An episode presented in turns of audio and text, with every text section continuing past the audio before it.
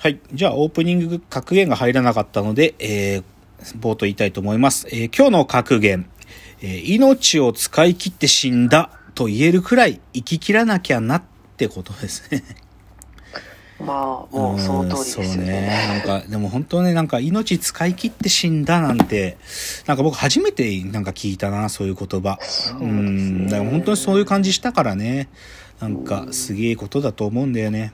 なんかまあちょっと、まあでも1年前の話だけど、すげえもの、このタイミングで、なんか、偶然にも見れたっていうのは幸運なことだなと思いました。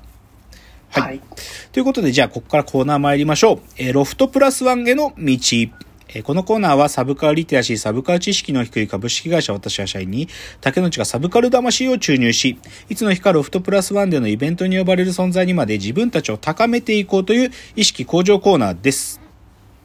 では、今日のテーマを発表します。はい。えー今日のテーマ、歴史とスパイ、スパイの歴史。というね。もう全然トーン変わりますね。そう、全然トーン違うんだけど。まあちょっとね、僕はさ去年の後半ぐらいからずっとスパイの研究を続けててですねすか。まあきっかけは、今日の話では言えないんだけど、女帝小池百合子なんだよ。女帝小池百合子を読んでからスパイの研究が始まってるんだけど、ちょっと女帝小池百合子について触れちゃうと、ちょっと陰謀論にひょっとすると触っちゃうし、真実じゃ、真実かどうかは定かじゃないことも含むから、ちょっとそっちはふ言えないんだけど、でもちょっとその僕のスパイ研究というか、スパイってことをちょっと今日やりたいの。はい。だからまあ歴史もの、まあ映画の話もちょっと出てきますんで、ちょっとスパイの話を今日したいですと。で、最初ね、最初さ、うんスパイって何って聞かれてどう答えます？え、超、敵の、敵の情報を味方のふりして取ってくる人。うん、まあそうだよね。まあそう、端的に言えばそうだよね。うん。まあ、その、まあ、まずね、ちょっと今日最初のさ、今日、今日さ参考文献として重要なの一冊。あの、このスパイ、はい世界スパイ大百科って本があるのよ。実力99っていうんでね、恐るべき諜報戦争の真実っていうね、このムック本が今日の参考文献なんだけど、うん。まあ、スパイって何って聞かれて、結構答えるのむずいんだけどさ、うんうんうん。その、ここに書いてあるのがさ、スパイって人類史上2番目に古い職業って書いてあるのよ。ええー、そうなの、うん、まあ、いろんな説があるけど、でもなんかここに書いてあるの、例えばさ、あの、イエスに、あの、ブドウ酒を飲ませた蛇。あ、違う、ビアダムか。アダムにブドウ酒を飲ませた蛇。はい。それもスパイの、スパイ、そこからスパイというのは始まってるんだと。あ、ごめん。いや、アダムじゃん。イブだ、イブ。イイブに、ごめん。しかもブドウ酒じゃなくて、リンゴを食べるようにそそのかした蛇にまで遡ると言われるとかね。その、そういうなんか、古典にもさ、スパイ的存在ってのたくさん出てきてるっていう話から始まってて、で、なんかまあその、そ孫子、孫子のね、兵法の中にも、スパイの分類とかあるんだって。スパイっていうのは、5種類あるんだ、みたいな。うん。だから、それくらいやっぱりまあ、スパイってのは昔からある職業といえば職業なんだけど、じゃあさ、ちょっと質問で、スパイってどうやったらなれると思う？スパイのなり方？スパイのなり方。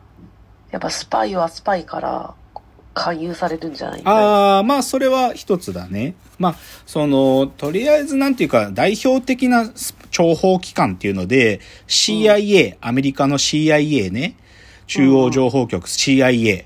CIA でじゃあどうなるかっていうと、CIA ホームページ見るとね、求人出てるのよ。だからエントリーフォームみたいなのがあって、そこにいろいろ書くんだけど、でもね、大体そういう、公になっている、その、募集要項とかから出してくるやつは、大概はなれないらしいんだよね。うん。あ、そうなんだ。うんでも、一応募集。そう、一応募集要項とかあるの。で、なん、じゃあね、どうなるかっていうと、大概はね、もう、リクルーティングが行われるんだって。で、リクルーティング？そう。た例えば、ハーバードだとか、まあ、その、い IB リーグのすごい大いい大学行ってるやつで、例えば法学部とかが大体多いらしいんだけど、その大学で優秀な成績を収めてるやつとかがいたとしたら、急にね、まあそういうリクルーターみたいな存在が CIA にはいるらしいんだけど、そいつ、その人に、こう、ポンポンって肩叩かれるんだって。その、で君、君、国家のために尽くす気はないかねって言われて、怖ポンポン。で、それで、や、なんか、そやってみたいですってやつがなったりするんだけど、まあうんそういうふうに基本は優秀な大学卒業してるやつだとかがなったりするんだけど、何？新卒でスパイなの？そう、新卒でスパイになるんだよ。新卒スパイ。言えないんだよね。言えない、言えない。絶対言えない。絶対言えない。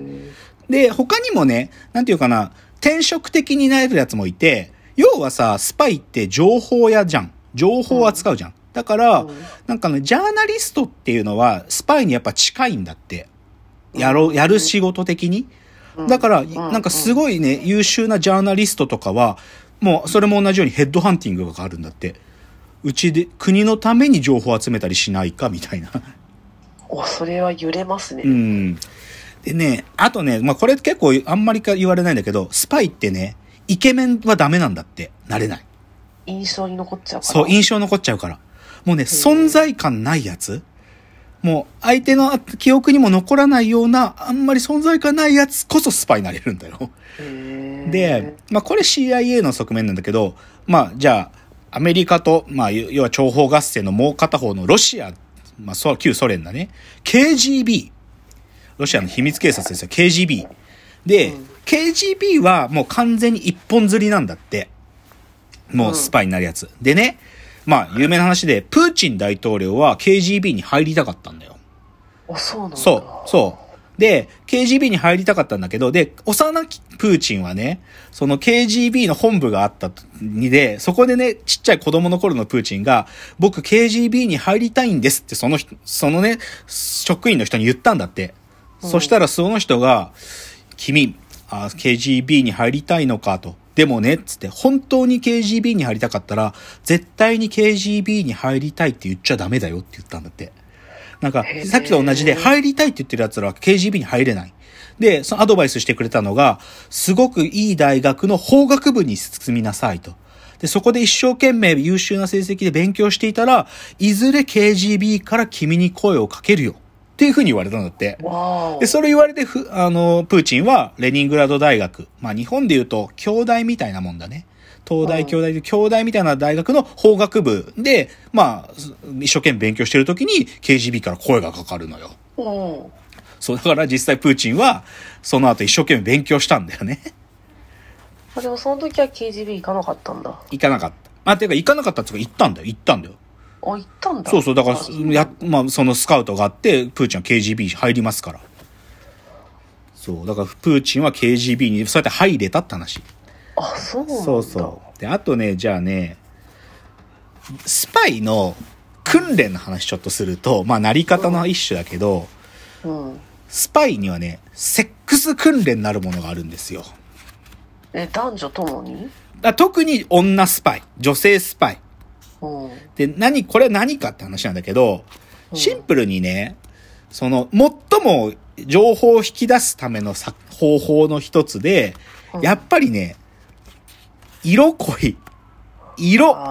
うん。色を使うっていうのが、最も、なんていうかな、情報を引き出す最大のチャンスなんだっつうわけ。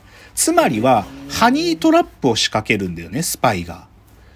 で、事実世界中でハニートラップはもう山のように横行してますよ。で、で、じゃあそのセックス訓練というのは何かっていうとね、うん。まあ要は性、そういう性癖を引き出すから、うん。あらゆる変態プレイにも耐えられる訓練をスパイたちは行ってるらしいんだよ。辛いね、その訓練。そう。で、実際、そのセックス訓練してる後で教官にダメ出しされたりするんだって。お前もっと感じたりとか、もっと相手のなんかその性、性癖を引き出すようなことしなきゃダメだっつって、教官にダメ出しされるようなセックス訓練も行われてるらしい。まあでもこれさ、笑い事じゃなくてさ、まあ日本の元首相経験者もハニートラップにかかってますからね。あ、そうなんだ。通称、あの、H、H さんです。あんまり言うとあれだから。H さん。H、H さんですね。H さんはハニートラップにかかってますよ。っていう。海外のハニートラップ？違う。まあ、海外のハニートラップに、まあ、かかってます。その、それで彼は政治家生命を失ってますから。そうなんだ。そうです。まあ、だからそれくらい、まあでもハニートラップも横行してるんだ。で、じゃあちょっとさ、今僕、まあでも CIA 以外に、まあ CIA、KGB、他にもアメリカだったら NSA とかさ、ちイギリスだったら MI6 とかいろいろ情報機関があるわけじゃん？でさ、じゃあさ、CIA ってさ、セントラルインテリジェンスエージェンシー、中央情報局じゃん。中央情報局で、セントラルインテリジェンスじゃん。でもさ、日本語訳考えたらさ、情報ってさ、インフォメーションっていう訳もあるじゃない？うん。じゃあ問題で、インフォメーションとインテリジェンスって何が、どう違うの？インテリジェンスの方が、うんなんか複雑な感じはする。ああ、そうだね。そうだね。まあそう、簡単的に言うとそうだよ。あのね、イメージ、こ具体例で考えたらわかんない。これ池上彰さんが説明してたんだけど、うん例えば今中国がさ、習近平が大食いするのやめなさいっていう、なんかそういうキャンペーンやってんだよね。大食いをやめなさいっていう。とか、うん、本気で。あとね、大食いの動画サイトとかがバンバン閉鎖されてたりするわけ。え、なんでなんで？いや、で、そう、で、そういう情報がこれあるわけよ。で、他にも中国で例えば水害があるとか、で、これは習近平が大食いやめろって言ってるとか、大食いサイトが閉鎖されてるとか、水害があるとかいうのはインフォメーションなんだよ。うん。だけど、インテリジェンスっていうのは、こういうのを組み合わせるって、今中国では食糧危機が迫ってて、国を挙げたキャンペーンをやらなきゃいけないのかも、というふうに、インフォメーションを組み合わせて作り出すものがインテリジェンスなの。はいで、これをじゃあどう使うかっつうと、ひょっとしたら食料の輸出を使って圧力がかけられるかもってことを大統領に上奏するのが CIA の仕事なわけ。そう。っていうのが、まあだからし、インテリジェンスね。それがスパイの重要な、まず、とっても彼らが扱うものってのはこういうものだって話。じゃあ次のチャプターです。